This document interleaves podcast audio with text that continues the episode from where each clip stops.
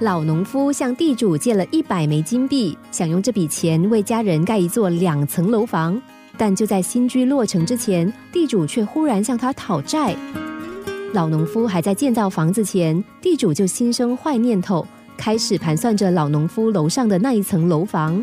于是，这位大地主就对老农夫说：“要不这样，你把第二层的楼房让给我，我借给你的那一百枚金币就算是抵消了。”老农夫非常的为难，地主随即吼道：“要不然，立刻把钱还给我！”老农夫虽然生气，却也只能低声答应地主。第二天，地主立刻开开心心的搬进新居。但是，当他住到第二天清晨时分，老农夫一家人和几位朋友却在楼下大声嚷嚷着。地主听见楼下不断的传来声响，连忙跑下去看。没想到，老农夫竟然拆起了一楼的墙。地主惊讶的问老农夫：“为什么要拆掉这间房子？”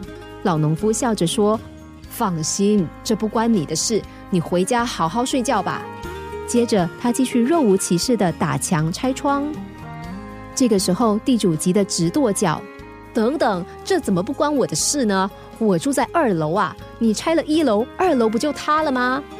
老农夫说：“是吗？可是我拆的是我住的这一层，又没有拆你住的那一层，这跟你没有什么关系。你只要看好你住的那一层就好了，别让它塌下来，压伤了我和我的朋友啊！”老农夫说完，便高高的举起铁锤，继续再往墙上一击。地主无奈的说：“等等等等，麻烦你看在我们多年交情的份上，我们先好好商量一下。不如你把一楼也卖给我。”老农夫听了，点点头：“好啊，你想买的话，就两百枚金币吧。”地主怒气冲冲的说：“两百枚？楼上不过一百枚而已啊！”老农夫说：“不要吗？”那各位继续拆啊！地主连忙制止，最后他也只好报出两百枚金币买下了这间屋子。至于老农夫，则开开心心的带着两百枚金币另觅良居。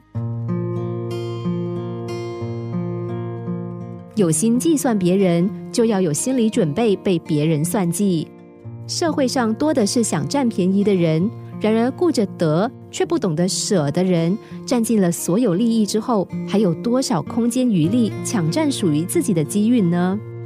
长辈们总是说，一个人的福分运气有限，一旦夺取过量，必然满溢出来。